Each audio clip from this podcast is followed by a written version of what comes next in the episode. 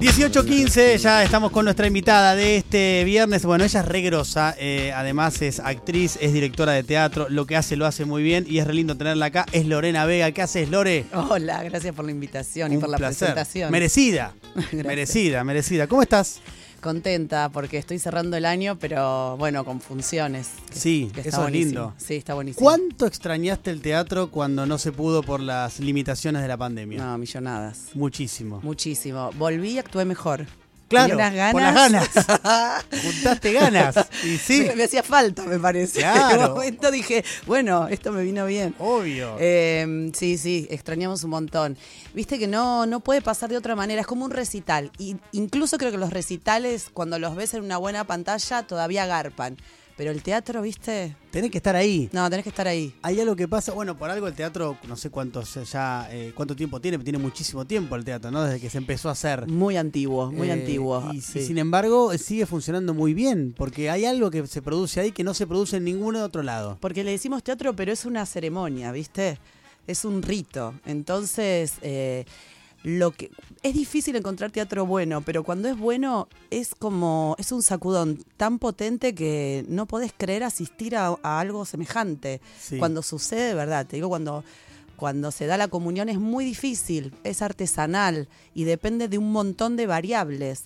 El cuerpo, el sonido, el espacio, la gente que se juntó ese día, el relato, la narración, eh, cómo interpela eso que se está contando con el momento que está viviendo la sociedad o esa, o esa comunidad X. Muchas cosas están en juego. Entonces es muy difícil la articulación de todo eso y cómo impacta, cómo se lee. ¿Y a vos, eh, cuando te das cuenta en ese momento que está pasando eso, qué te pasa? Es difícil, es como yo lo, siempre lo asemejo mucho con la música, lo que me imagino que puede sentir alguien. O cuando escucha el tema que le gusta o cuando una banda está tocando en el éxtasis del recital. Yo pienso que hay algo de eso, ¿viste? Sí. Como es sinergia, es como una, una combustión.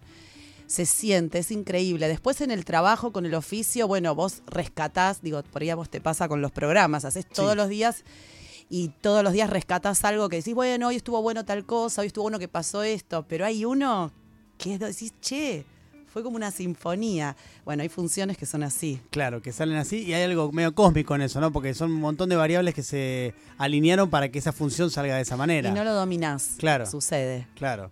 Eh, ¿Vos eh, empezaste a, actuar eh, de muy chica? Sí, bueno, qué sé yo, hay gente que empieza más chica, pero yo empecé a los 15. Bueno, sí, muy sí, chica. Y aparte empecé de casualidad, porque había unos cursos gratuitos en el barrio, en Flores, yo soy de Flores, y una amiga me dijo... ¿De qué parte de Flores?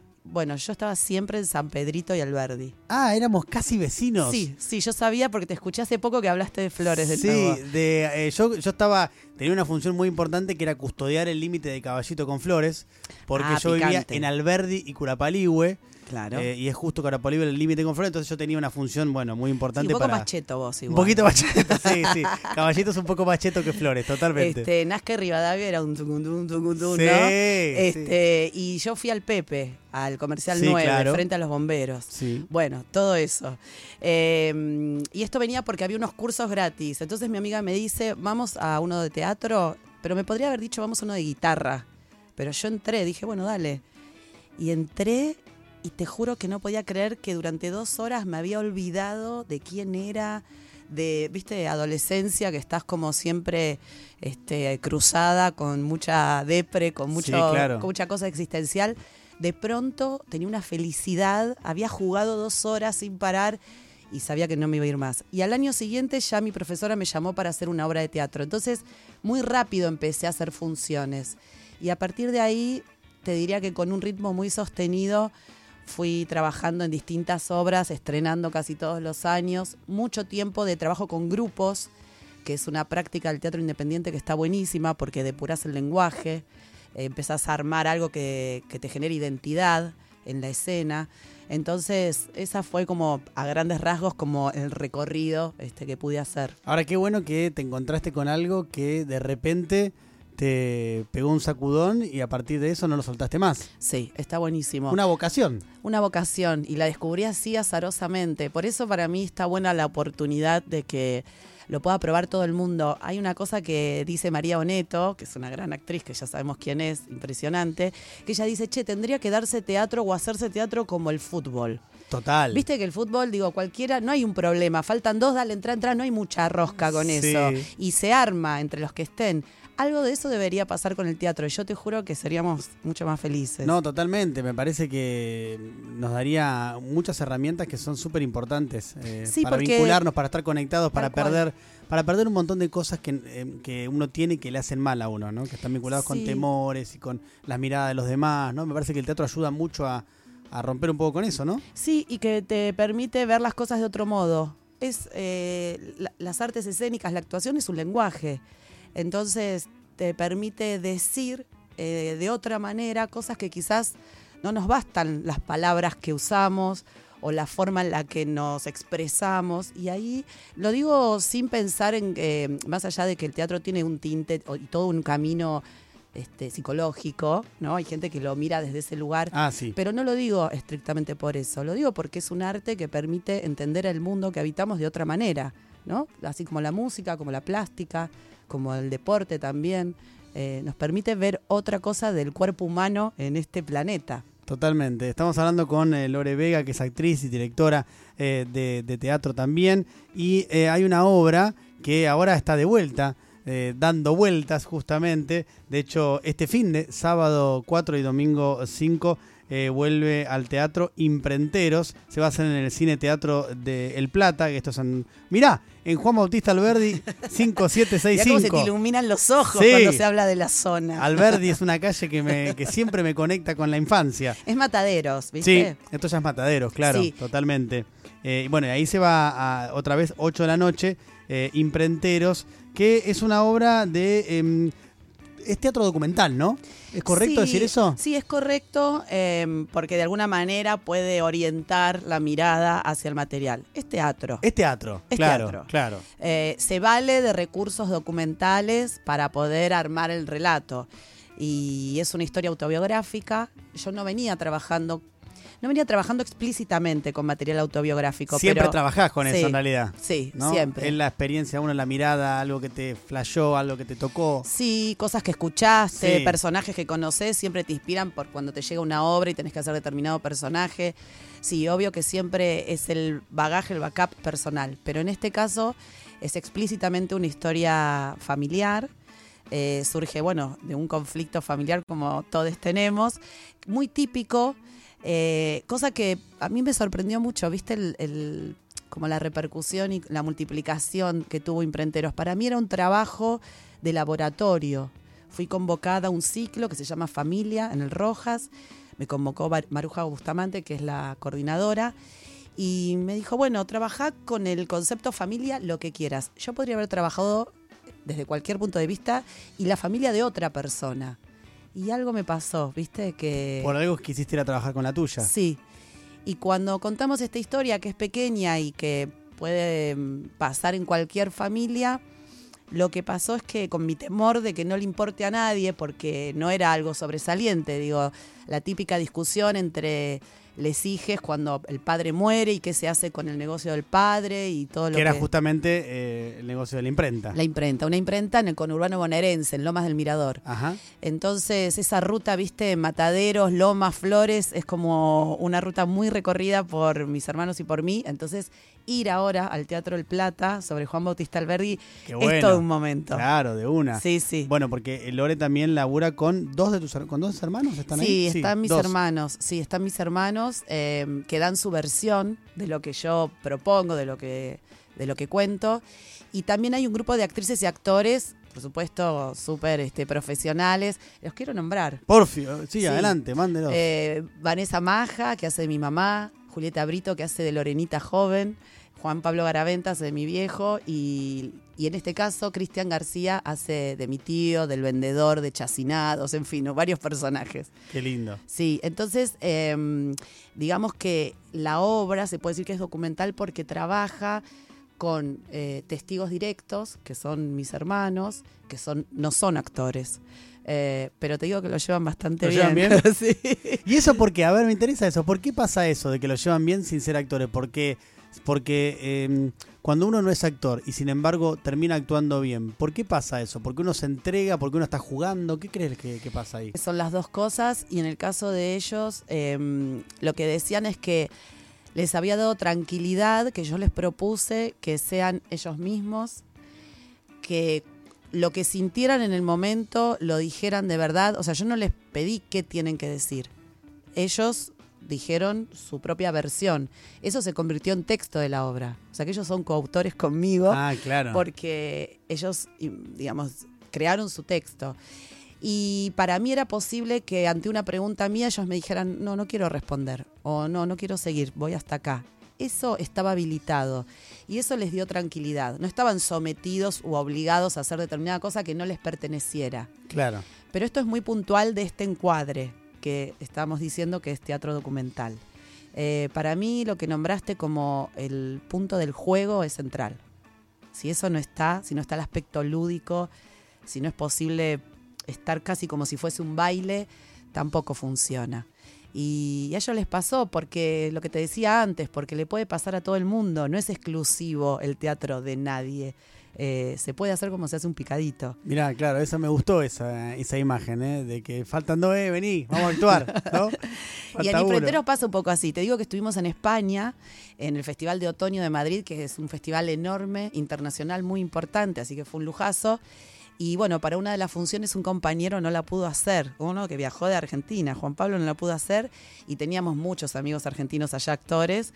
Entonces así, en dos horas antes vino un amigo actor, eh, Ernesto Suazo, se metió y la hizo. ¿Y la le, hizo? le di las indicaciones y en imprentero funciona que yo doy indicaciones en vivo. Claro. Entonces eso nos ayudó a la performance. A poder hacerla. Sí, y fue muy, o sea, fue juego y fue muy divertido. Y eso es lo que tiene, ¿no? También la actuación. Me parece que hay algo. Ahora, uno se divierte también eh, haciendo eh, personajes que pueden ser muy duros, muy difíciles, Sí. muy, no sé, dramáticos. Sí, te divertís porque Porque no, porque no sos vos en realidad. no sos vos, hay algo extraordinario de eso que hablábamos, del hecho de poder estar en otro plano, en otra dimensión, en, en otro lenguaje, ese desplazamiento hacia... A veces este, decimos con algunos actores, bueno, estamos por hacer la digo, te veo en el otro plano, ahora te veo del eso. otro lado, ¿no? Claro, como en, en otra dimensión. Nos vemos en otra dimensión. Sí. Y en eso todo es posible y, y- y ahí está la idea de lo lúdico. Digo, lúdico no es que estamos haciendo todo el tiempo comedia. No, no, claro, claro. No, no vincular el juego con la comedia, sino Mm. No. el juego con. Con esa posibilidad de transformación, eh, de correrse del lugar, de generar otros códigos de comportamiento. Todo eso es lúdico, ¿Es transformador el teatro? No solo para los que lo hacen, sino para quienes van a ver una obra. seguro, sin duda. Sin duda. Es transformador, eh, insisto, podemos hacer la analogía con la música o con cualquier arte que te modifique. Mira, en Imprenteros lo que sucedía era que, mm, digo, lo digo en pasado porque cuando termina la función, en el escenario no termina la obra. La obra termina después, y no quiero spoilear mucho lo Está que hacemos bien, después, Está muy bien. pero lo que sí te puedo decir es que antes de la pandemia incluso había vino y salamines. Obsequio. Qué bien de- eso, por favor. Qué bien eso. Y no arrugábamos, ¿eh? Si había 200 personas, había para 200 y, y nos las rebuscábamos y había. Eh, ahora no se puede por protocolo, pero en ese lugar, en ese momento, la gente se acercaba a contarnos sus historias de vida, como la obra plantea cuestiones entre los oficios y la familia, ¿no? Esas pequeñas pymes sostenidas por grupos familiares. Bueno, es casi la célula social que constituye nuestro país trabajador. Claro. Entonces todo el mundo tiene, en general, un negocio, un local que pasó del abuelo al, al hijo, al padre, al, ¿no? Entonces este, vienen y nos cuentan sus historias, muchas parecidas a las nuestras, muchas más increíbles, más interesantes incluso. Y ese acto eh, de poder hablar de lo propio, de darle valor a historias mínimas y encontrar que tiene sentido, es transformador. Empieza Claro. a darte como una fuerza, eh, una valoración en relación a esas voces un poco más anónimas, si se quiere. Es transformador. Estamos hablando con Lore Vega, actriz, directora. Estamos hablando del universo del teatro. Yo he viajado muchas veces por placer y por trabajo, pero no he ido mucho al teatro afuera. De hecho, bastante poco, te diría. Entiendo que vos, con tus viajes y demás, has visto eh, mucho teatro en festivales y demás. ¿Qué particularidad crees que tiene el teatro argentino? Porque la sensación que yo tengo es como que es un teatro muy variado, con gente muy, muy, muy talentosa y con, eh, bueno, posibilidad de encontrarte con cualquier cosa en Buenos Aires. ¿Es efectivamente así? Sí, es así. Es un teatro mm, de resistencia. Quienes quieran, no lo digo por em, que, que digamos que haya gente que nos nombremos así, pero es un teatro que resiste, ¿no? En un país, eh, digamos, con tantos embates económicos. Claro. eh, dedicarse a eso donde es muy ínfima la parte eh, de gente que vive del teatro, ínfima, para la cantidad de gente que se dedica. Entonces hay una decisión de hacer eso, una necesidad y una valoración que se toma mucho de la creatividad, de, mm, de lo inesperado, de lo no previsible. Eh, afuera hay un teatro más organizado, más este, sostenido por los subsidios, por el Estado. Acá hay un teatro, digamos, que se mete más por las cañerías, ¿no? Muy, claro. Me gusta. Entonces, Muy a pulmón, digamos, muy ¿no? a pulmón. Todo, claro, mucho. Entonces, eso hace que de pronto surjan materiales muy raros, muy especiales, eh, muy pensados, muy, m- con mucha dedicación. Por supuesto que hay de todo, pero la verdad es que tenemos un nivel muy alto de producción teatral en términos de calidad. Esto es cierto. Más allá de, de cómo vaya variando año a año, eh, hay como un envión que digamos de gente que se está formando y de muchas cosas que fueron pasando. Por ejemplo, eh, en la EMAD se abrió la carrera de dramaturgia ya hace unos cuantos años. Eso lo generó Cartoon junto con otros dramatur- dramaturgos. Eso no existía. A partir de esa carrera, bueno, la producción escrita, los dramaturgos y dramaturgas que tenemos de mi generación y siguen viniendo, son de una escala muy elevada. Claro. Entonces hay una producción muy mm, rica y sofisticada. Bueno, el otro día yo contaba que eh, fui a ver eh, Otelo, Termina Mal, Sí. que es eh, la obra de Chamé Buendía, Sí. adaptación y dirección de él, de, de Clowns. Y bueno, ya me pareció alucinante, ¿no? Ir a ver una obra de Otelo que respeta el texto de Otelo, por supuesto es más corta la obra, porque Otelo original le dura como cuatro horas y Tal ya cual. nuestra capacidad de atención no está para eso, ya nuestro, en este, la escribió hace 400 años, ya pierde otra capacidad de No, atención. había que adaptarse. Hay que adaptarse a este Sí. tiempo, está bien que dure una hora y media, pero me, me- me fascinó eso, que le hicieran los clowns y me gustó ver ese ejercicio. Sí, ¿no? fuiste a ver por- una de las mejores cosas que hay. Es alucinante, es un trabajo espectacular. Nada solemne, No. muy gracioso y va al punto. Sí. Y sostiene el relato de Otelo centralmente, es increíble. Bueno, tiene actuaciones magníficas, con un trabajo muy integral, ¿no? Y el clown produce eso también.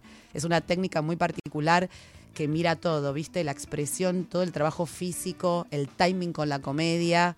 em, ¿Y qué, diferencia al clown de otro tipo de actuación? Porque pienso, la actuación de por sí, eh, digamos, inherentemente es expresividad, ¿no? Justamente destacamos la expresividad del actor. Eh, ahora, el clown que tiene una, expre- una- una expresividad un poco más arriba, como el switch de la expresividad está un poco más arriba. Puede ser, algo de eso hay. Bueno, es muy específico, ya como muy de laboratorio, Sí, pero eh, hay distintas tendencias y expresividades actorales. El clown es una técnica eh, que también la podés entrenar sin necesidad de hacer una obra de clown. En este caso, vos viste una obra de clown que además no usa nariz roja. No. Eso es muy interesante. Es muy lindo. La máscara es otra cosa Sí. en el clown, porque en general se piensa que es solo con nariz el clown y no es así. Claro. Bueno, Chaplin es un clown, Buster Keaton es clown, Mr. Bean es clown. Hay muchas actuaciones eh, sin nariz que son clown y grandes actuaciones. Eh, y podríamos nombrar muchas más. Eh, lo que tiene el clown es que trabaja, tiene mucha conciencia del absurdo, eh, del ritmo, pero la verdad es que el absurdo lo distingue bastante. Pero lo del ritmo es algo que podría estar en cualquier tipo de línea actoral, ¿no? Es como central el ritmo en la escena. El ritmo, el movimiento. Eh, para mí las obras de teatro son, insisto, lo pienso más como, como bailes que como, a ver, ¿qué es teatro en sí? Y es una danza en el espacio, ¿viste? Es una danza del espacio. Es remera eso, ¿eh? Hay que ponerlo. Remera. Es Lo vamos una danza del espacio. De una, me gusta. Eh, ¿Qué le dirías a la gente que eh, tal vez va muy poco al teatro eh, mm, porque le parece una experiencia en la que tiene que poner mucho, ¿no? Y tal vez cuando va, va a una obra comercial muy liviana. No, no lo digo denostando el teatro comercial para nada, digo, pero tal vez una de esas obras dentro del teatro comercial que son muy livianas, ¿no? ¿Qué le dirías para que se acerque a, a otro tipo de, teatro, el teatro independiente, por ejemplo, que, que es tan, tan extendido en, en Buenos Aires? Sí, siempre les diría que, que lo investiguen y que le den una oportunidad, que son espacios divertidos, eh, que hay que encontrarle el ritmo al tema de la reserva de la entrada y, viste, sacarla online y ya. Y ese ya es, está. como- ese es el punto. Facilitó todo mucho lo online para mí ahora Sí. también, con el vínculo con el teatro además. Sí, sí, porque si resolvés ese escollo, como ese momento, Ya está. ya está. Vas un rato antes, siempre hay un lugar donde tomar algo, siempre circula gente y no sé, alguien este, está presto a hablarte, no es una cosa careta ni fruncida. Eh, y después, siempre te vas, o sea, tenés que invocar, pero siempre te vas a encontrar con una obra que esté buena, estoy segura. O sea, vas a ver tres, si una no te gustó, te digo que la segunda o la tercera te gusta. Y, y se arma, se arma. Y hay como espacios donde después de ver la obra, qué sé yo, te vas a tomar algo. O si, si no te vas a tomar algo, te quedás hablando de eso. Cuando te vas a, siempre decimos que cuando te vas a comer y no hablas nada de la obra, y bueno, es raro. Es raro, Ahora es no raro. funciona. No funcionó. No No, funcionó. funcionó. Es como en el cine también. Si te vas y no comentar la película, algo pasó ahí. Eh, yo una cosa que envidio mucho de los actores de teatro es que eh, esa cosa de salir 11, 11 y media, 10 y media e ir a comer.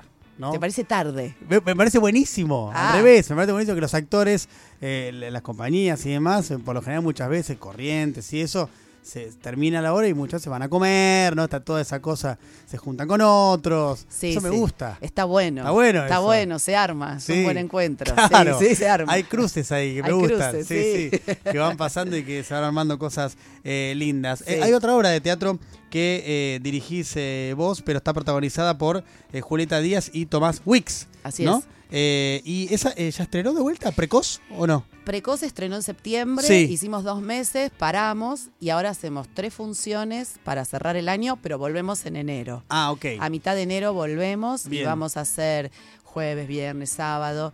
Eh, es una obra de Ariana Harwicks, es una adaptación que hicimos, que la hizo Juan Ignacio Fernández, junto con el trabajo que íbamos haciendo en los ensayos, eh, del libro Precoz de Ariana. Hay una obra anterior que hizo Erika Rivas, con dirección de Marilu Marini, que también es de Ariana, que se llamó Matate Amor. Este es otro de los libros de Ariana y hay otro más que está ensayando, dirigiendo Cristina Vanegas. ok. Es una trilogía que mm, tiene como vectores, como tópicos, la maternidad en sus distintos estadios, eh, los migrantes. eh, tiene una mirada muy política respecto de los caídos del sistema y de aquellas, aquellos vínculos familiares no tradicionales. O sea, que digo, tradicional sí porque es una madre y un hijo o una hija, pero que no tienen un comportamiento tradicional. Mira a otro costado. Le gusta a Ariana escribir sobre lo otro, eh, sobre la otredad. Entonces hicimos esta versión donde el personaje de Julieta es la madre de un hijo adolescente.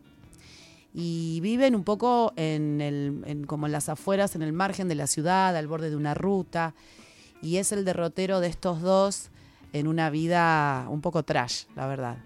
Eh, así que la obra es eh, dolorosa, tiene una mirada eh, diferente, como te decía, de, de- un vínculo madre-hijo, pero, pero trabajamos mucho que no sea solemne y que todo eso sea posible y sea y tenga sus lugares también de guiño y de humor. Y logramos un material en un punto que para mí, bueno, no sé, estoy muy orgullosa del Qué trabajo. bueno, qué bueno. Porque me importa mucho, viste, que la gente no se aburra, pero que a la vez perfore, emocione, todo eso junto es difícil, pero Sí. yo creo que lo logramos. en Precoz, que está 16, 17 y 18 en el Teatro Dumont, eh, Dumont 4040. Pongan en Google Precoz, la obra de teatro, y van a encontrar ahí donde comprar las, las entradas. Eh, y para imprenteros, este fin de. eh, ¿Hay entradas todavía? ¿Se pueden comprar? Quedan ¿O- poquitísimas. Quedan poquitísimas, Yo ¿no? estoy segura de que con esta charlita... Ya está, ya fue. Eh, y imprenteros que también pongan en Google, o tenés algún lugar donde se puedan comprar. en la página del Complejo Teatral de Buenos Aires, que son quienes nos invitaron Ah, a hacer estas dos funciones, Bien. porque el Teatro del- El Plata se suma a los teatros del Complejo Teatral, que tiene el Teatro San Martín, el Teatro La Ribera, el Teatro Sarmiento ahí en Plaza Italia. Bueno, ahora se suma a Mataderos, que es una lucha de los vecinos eh, conservar ese teatro, que era un cine. Entonces lograron eso, se incorpora a este staff de teatros grandes, donde está también el alvear que tendría que reabrir en algún momento, y en una programación que están armando con gente invitada, bueno, invitaron a imprenteros este fin de semana, y el otro está Petróleo. Ah, sí, Petróleo la vi. Eh, la vi, todo lo que eh, lo vi antes de la pandemia, salvo Otelo. Claro. eh, vi antes de, de la pandemia que Petróleo, Bueno, bueno, son- súper recomendable Petróleo, ¿no? Súper, Es súper. buenísima. Está buenísima. Eh, y son dos obras que para mí está bueno este combo también. Que en ambos casos hablan de trabajadores, de la clase trabajadora, las chicas Ah, componiendo, es verdad, ¿no? mirá, claro, no había hecho ese link, pero sí. Sí, com- ellas componen a unos hombres que están al lado de un pozo petrolero, trabajando como, bueno, muy aislados en la Patagonia y en nuestro caso lo que ya dijimos, ¿no? Una imprenta del conurbano bonaerense que está ya extinguiéndose porque es una imprenta artesanal, no industrial. Muy bueno, eso será este fin de semana, 4 y 5. eh, van y ponen la página de el complejo, Complejo Teatral de Buenos Aires. Aires. Complejo Teatral de Buenos Aires. Tengo algunos problemas con la memoria RAM, como te habrás dado Y cuenta. es fin de año. Sí, eh, obviamente, eh, es fin de año, pero eh, vayan a esa página, Complejo Teatral de Buenos Aires, y van a poder sacar alguna entrada de las poquitas que quedan para ver imprenteros este fin de semana. Yo este fin de me voy a Rosario, eh, pero eh, la quiero ver A muchísimo. vos te engancho para el todo picadero. el mundo, dale, ¿cuándo es eso? 16 y 17 de diciembre. Y esas sí son las Voy últimas de seguro, este año. voy a una de las dos seguro. Ahí. Y bueno, a vos que te gusta el post, tomamos algo después ahí. Vamos. Lore, eso tiene que ser. Eso, para eso voy al teatro. Obvio. Así que ya voy doblemente estimulado. eh, y haremos eso. Es Lore Vega, es actriz, es directora y hace cosas muy lindas. Así que vayan a ver Imprenteros y también vayan a ver Precoz. Lore, gracias por haber venido. Gracias a ustedes. Un placer. Vos aparte sos oyente de Radio con vos, ¿no? ¿Escuchás? Recontra. Eso es bueno también, Lore. Eso es bueno. Sí, Te, claro. te hace mejor. Te hace Sí. mejor persona. Toda la familia escucha, sí, todo. Muy bien. Entonces, saludos a la familia también. Gracias. Gracias Lore. Gracias a vos. Búscanos en Spotify. Mejor País 899 y escucha nuestro contenido on demand. Radio con Voz 899